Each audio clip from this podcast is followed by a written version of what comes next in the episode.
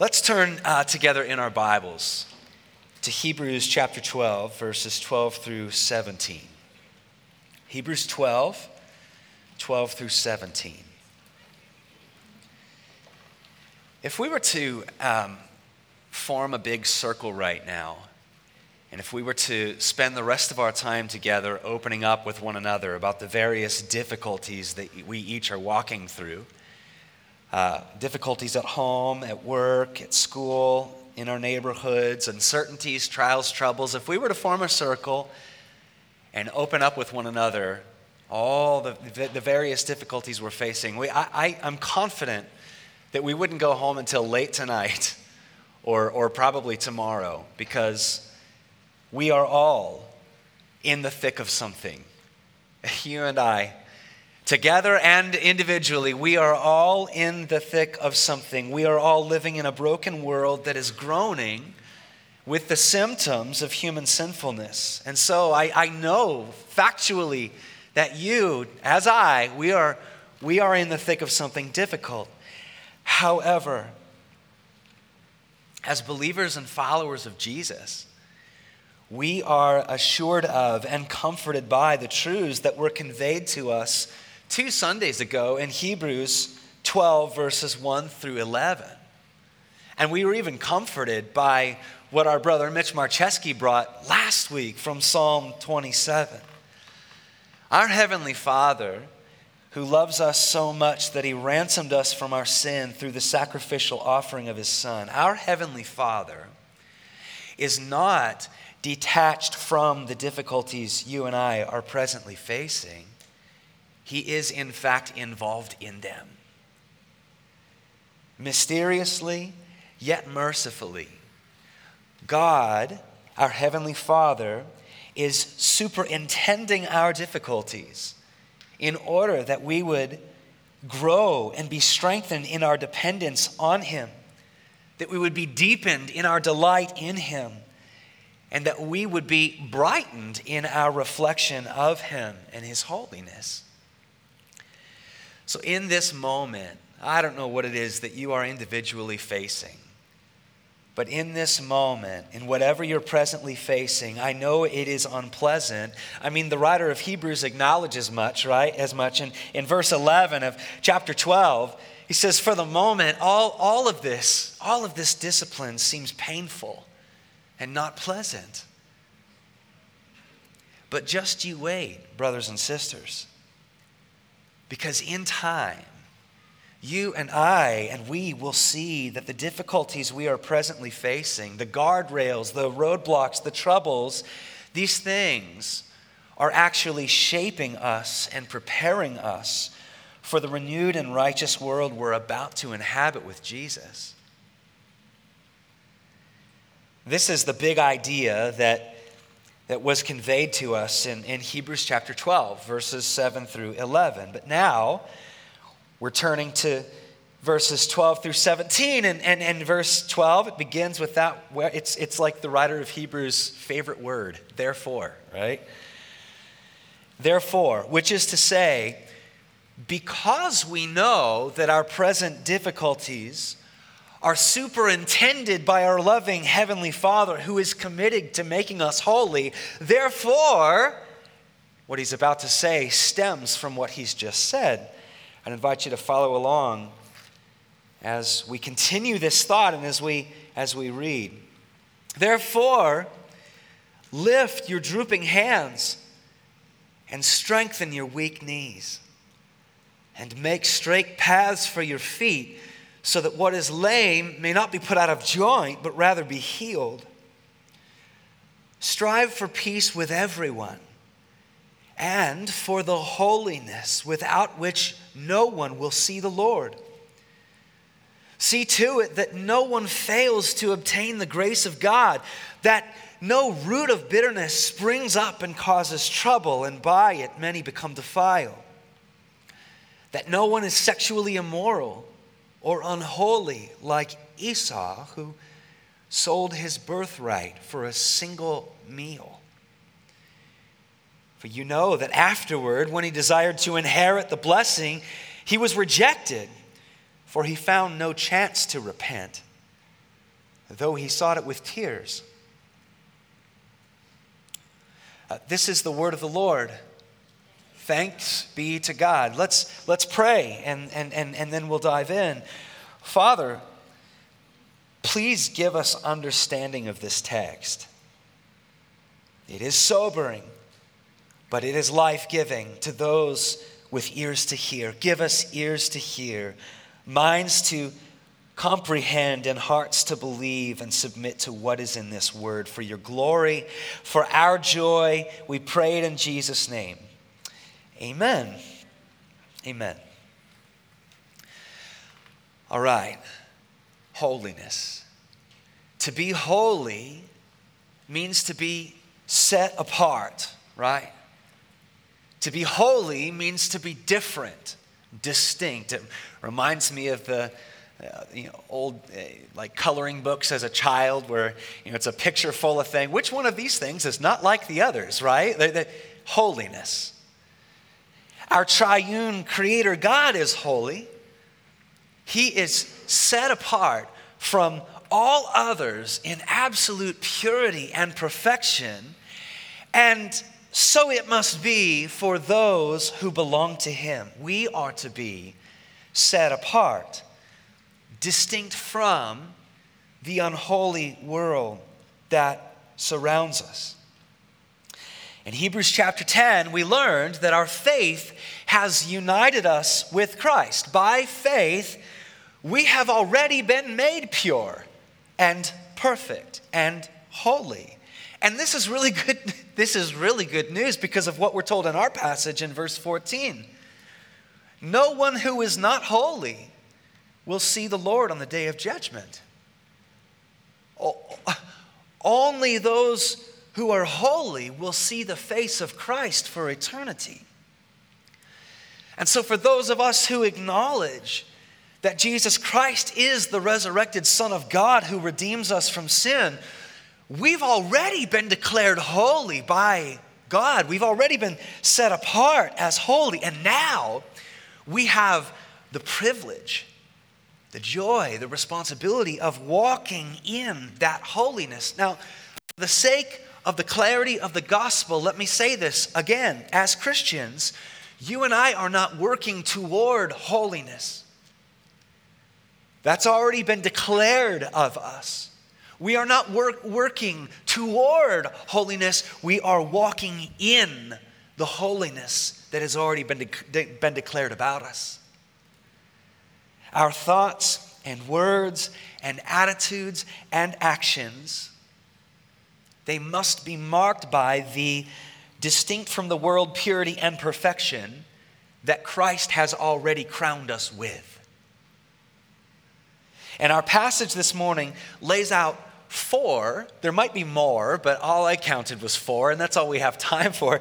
Our passage this morning lays out four very practical ways that we can walk in the distinct from the world purity and perfection that Christ has crowned us with. Four practical ways that you and I can shine as holy lights against the backdrop of an unholy world. And so, four points. If you're a note taker, the wording is a little longer. Um, so I'll repeat these hopefully many times. Number one, we can be strong when we have no strength. Number two, we can strive for godly peace with everyone. Number three, we can preach good news to those who are forgetting it. And number four, we can master our earthly cravings with heavenly satisfaction. I know that's very wording, or very wordy. I'll repeat.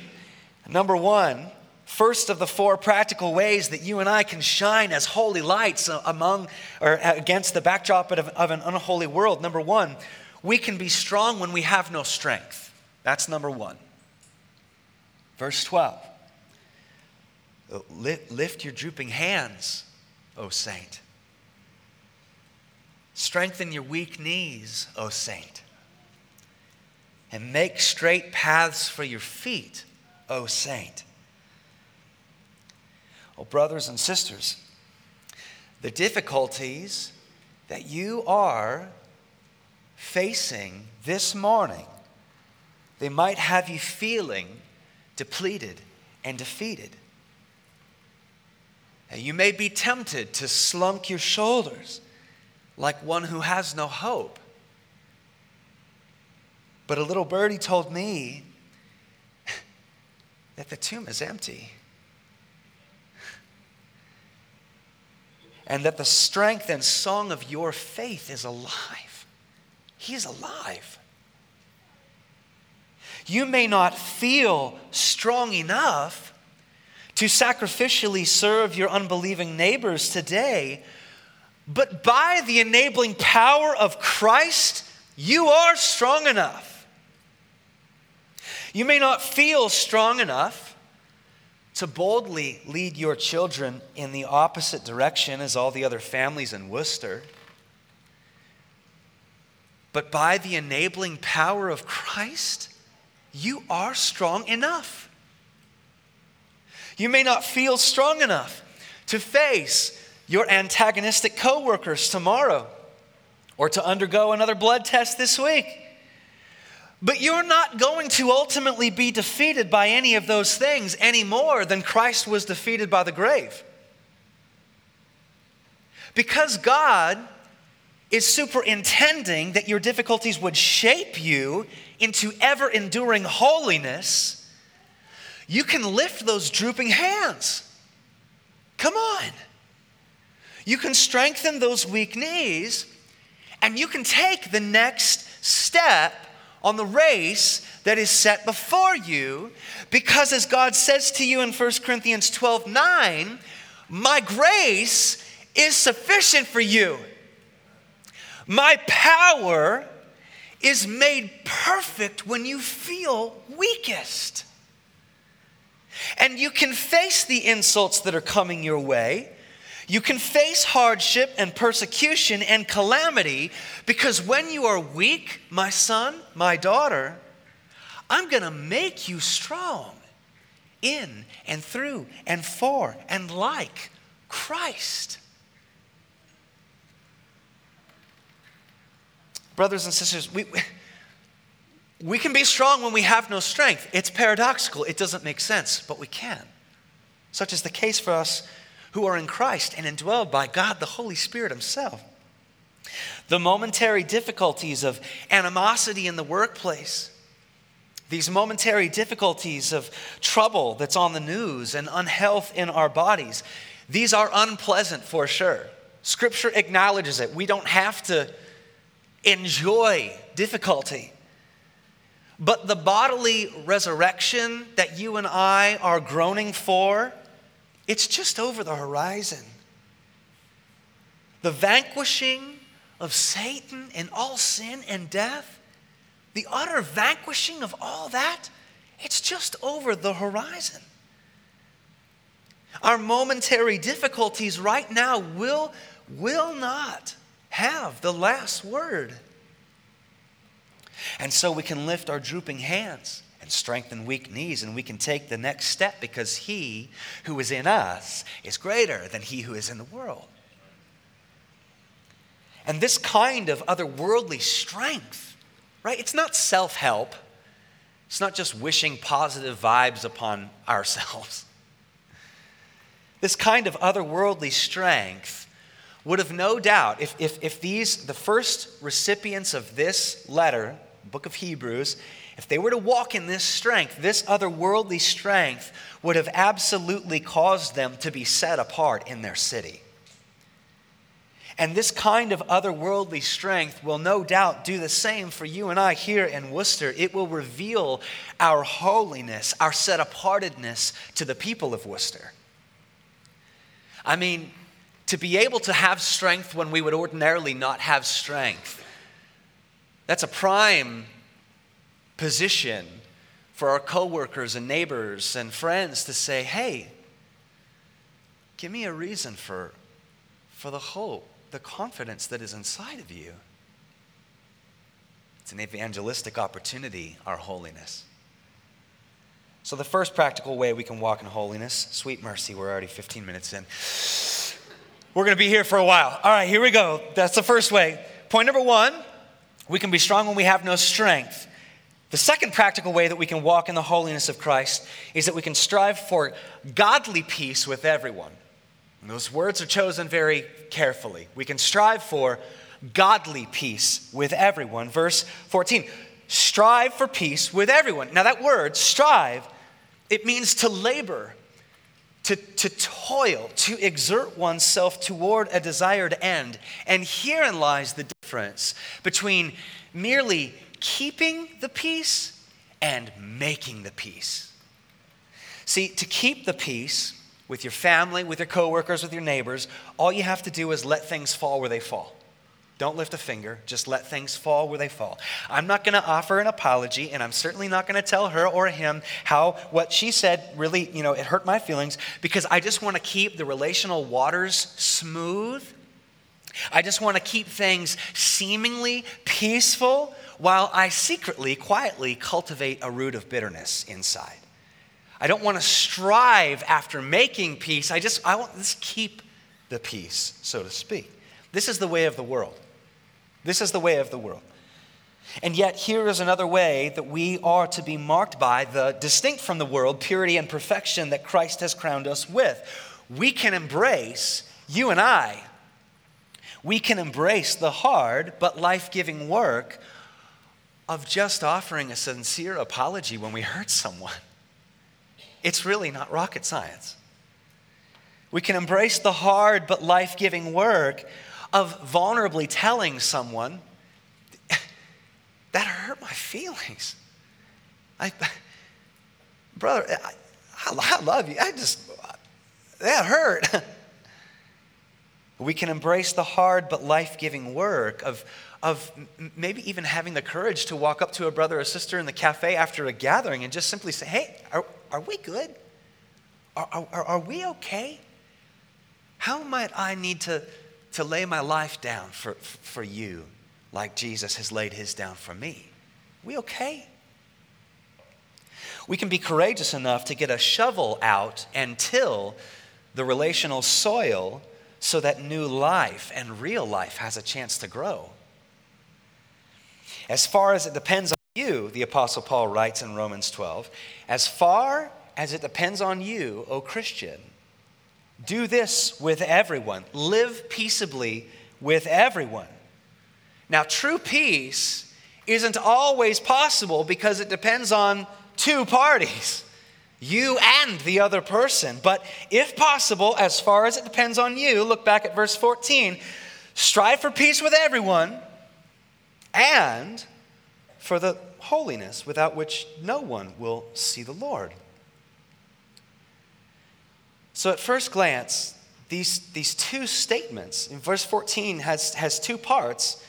At first glance, they might seem unrelated, but, but, but no, they, they are deeply related.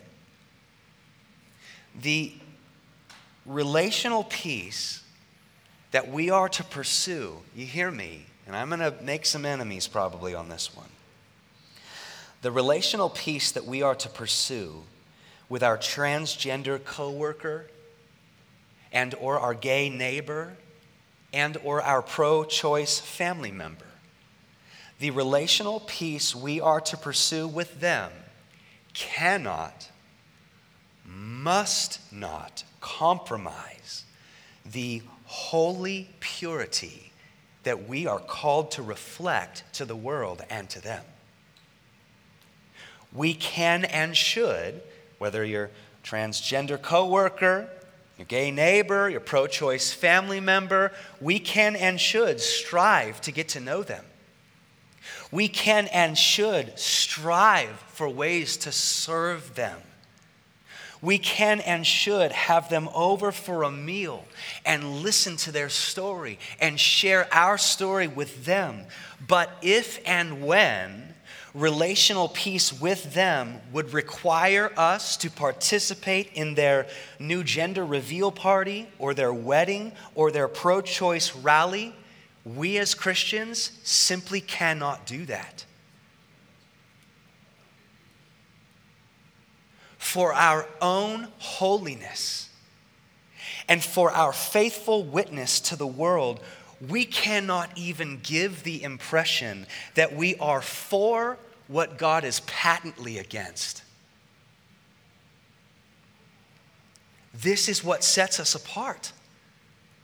This is what makes us shine like holy lights against the backdrop of an unholy world.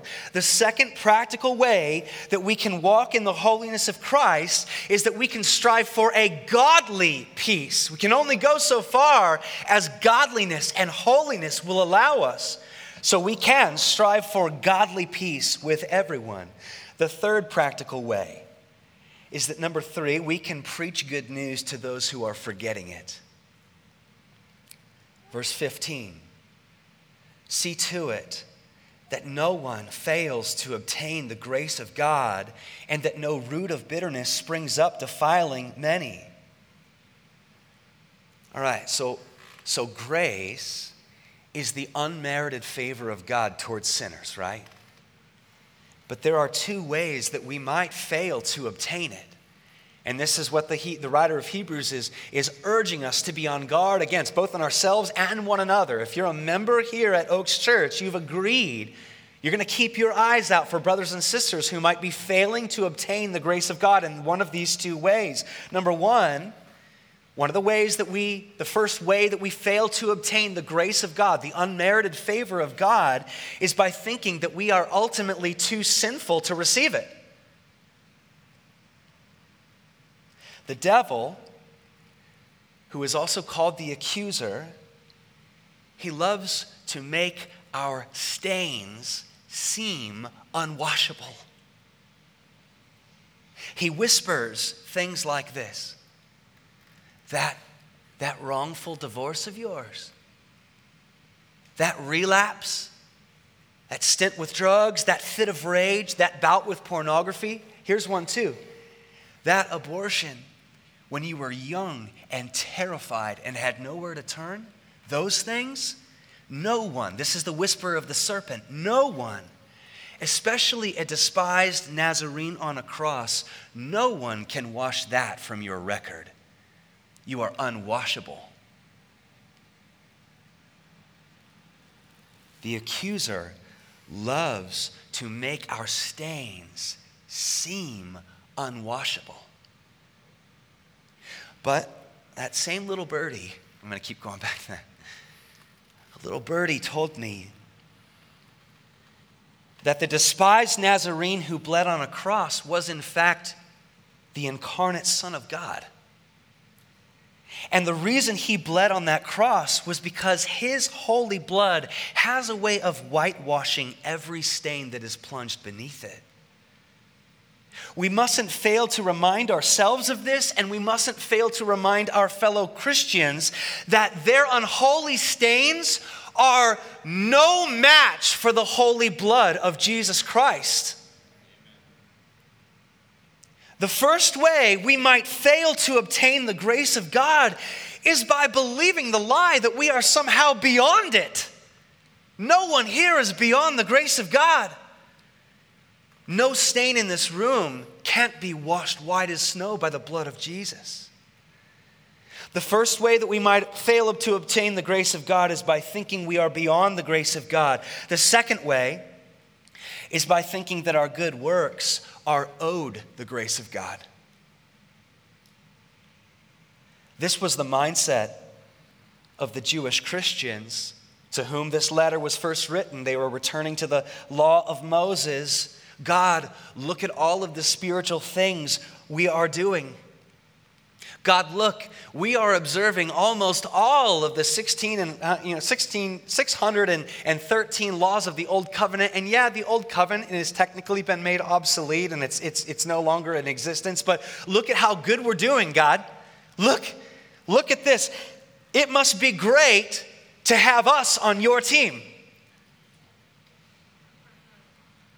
It must be pretty easy to show grace to us. I mean, because look at that other church over there. We're not them. We are. it must be great for you to have us on your team, Lord.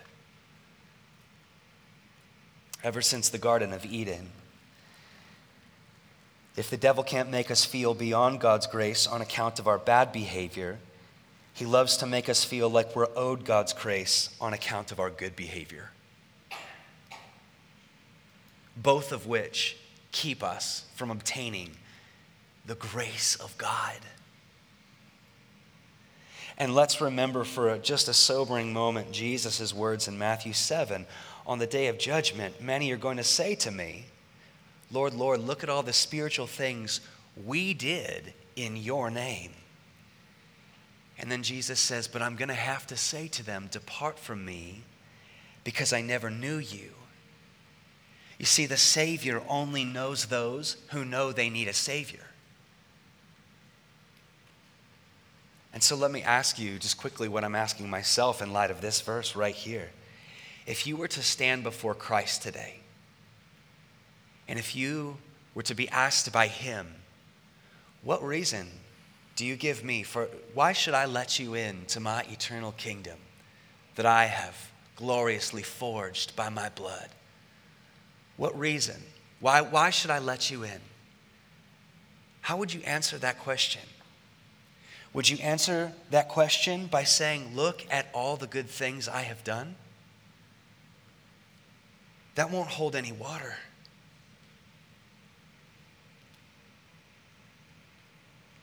If that is the way we would answer the question, we need to repent for, for, for the arrogance of thinking that, that our momentary good work, where we said something without absolutely being drenched in selfishness, that that alone was enough to merit the perfect, righteous entry into a glorious, everlasting kingdom? No. Our song should be this We are dressed in His righteousness alone. And it's by His righteousness alone that we will stand faultless before the throne. Jesus, the reason why you should let me in to your eternal kingdom, look at your hands. That's why you should let me in, because those scars were on my behalf. The third practical way we can walk in the holiness of Christ is to preach this good news to one another whenever we're at risk of forgetting it, which is, by the way, every moment. The fourth and final practical way is that we can master our earthly cravings with heavenly satisfaction. This is a way that we demonstrate the holiness of Christ, that we walk in the holiness of Christ. We master our earthly cravings with heavenly satisfaction. See to it, verses 16 and 17, that no one among you is sexually immoral or unholy like Esau, who sold his birthright for a single meal. For you know that afterward, when he desired to inherit the blessing, he was rejected for he found no chance to reverse what he had done. As Isaac's and Rebekah's firstborn son, Esau's birthright included a double portion of the household estate and future headship of the family that God was forming. But one day, after some hard work in the field, Esau was really hungry. He was hungry. And in his moment of hunger, he bartered with his younger twin brother Jacob for a bowl of stew. He says, Hey, Jacob, give me that bowl of stew that you just cooked. And I bet Jacob was probably like, Well, no, this is mine. And Esau was like, Well, no, get, I'm, I'm about to die here. I'm so hungry. Give me that bowl of stew. Well, no. Jacob, give me that bowl of stew, and I will give you my firstborn rights and privileges and responsibilities in the household of God. This is what unholiness looks like.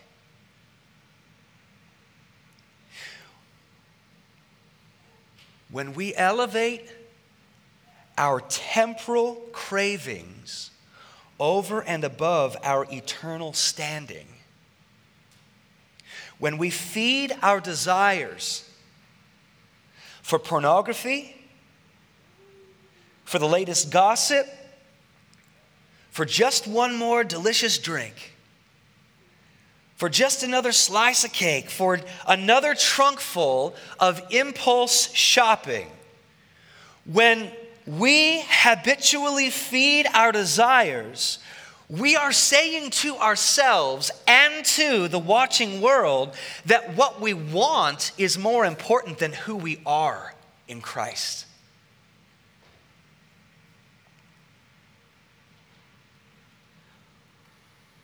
When we elevate our temporal craving above our eternal standing, and this happens every time we succumb to temptation Every time we succumb to temptation, it is us saying, Yeah, so I know what my birthright is, being that I am a co heir of the kingdom of God with the firstborn, Jesus himself. But I'm going to go ahead and thwart, I'm going to deny that. I'm going to actually, you know what? I'm going to barter that birthright and I'm going to take this for temporary satisfaction instead. Brothers and sisters, we must master our earthly cravings with a heavenly satisfaction. You are, let me speak to you. If you are in Christ, and to be in Christ is, is really, if, if, if, if you're wondering whether or not you are, believe that Jesus Christ is the risen Son of God who died to wash you from sin and who rose to bring you to the Father for everlasting life. Believe that now. If you are in Christ, you are a blood bought son or daughter of the Most High God. And while you you might leave this place today, and you certainly will be tempted at some point in time today to gratify your flesh with pornography or another drink or more sugar or an explosive fit of rage or buying something else that you don't need. I'm not saying that all, all of, the, honestly, everything except for pornography here, there's, uh, uh there's, there's, there's room for some, some measure. Having a slice of cake is awesome. It's really awesome.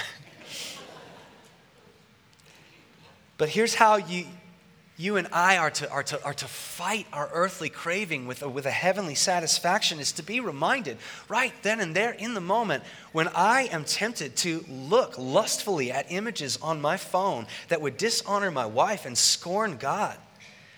In that moment, I have to be reminded of this fact that I am a blood bought son of God. And pornography will not satisfy me in the least. In the least. I could never be comforted by anything other than God. I could never be satisfied by anyone or anything other than God. I can never find the fulfillment my heart yearns for apart from Him. Bowing down at His throne of grace and saying, Gosh, my flesh wants this, but I know you satisfy more. Please fill me Please comfort me. Please satisfy me. Please bring to mind a brother in Christ whom I can call right now and have him preach to me and remind me of who I am a holy son. And this type of behavior is not fitting for me. I am holy. For those of us who acknowledge that Jesus Christ is the resurrected Son of God who redeems us from sin, we have been declared holy. And now we have the privilege and responsibility. We get to walk in that holiness, not just to the joy of our hearts, but to the witness of our friends and neighbors, family, that they would see Christ in us, the hope of glory.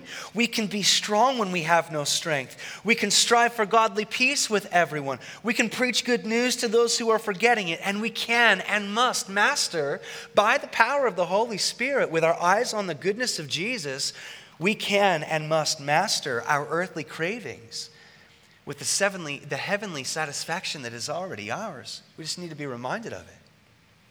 And so, will we do it? Brothers and sisters, will we do it?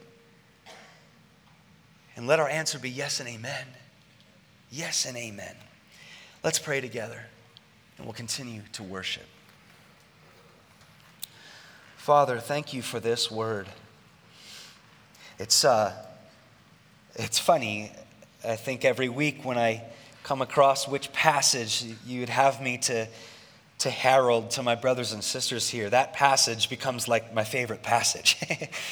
and, and so it is true with your word that every, every letter is so dripping with grace. And I pray, Lord, that we would have eyes to see it today.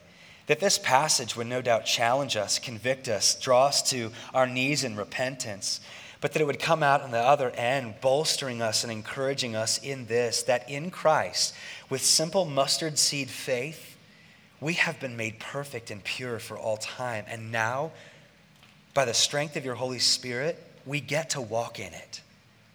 We get to walk in it to the glory of your name. We get to walk in it to the joy of our hearts. We get to walk in it to the salvation of our neighbors and onlookers who are looking for a reason to put their hope in you, Jesus. Let us be that reason to them in holiness, set apart, and may we shine as lights in this world. We pray this in Jesus' wonderful name. Amen.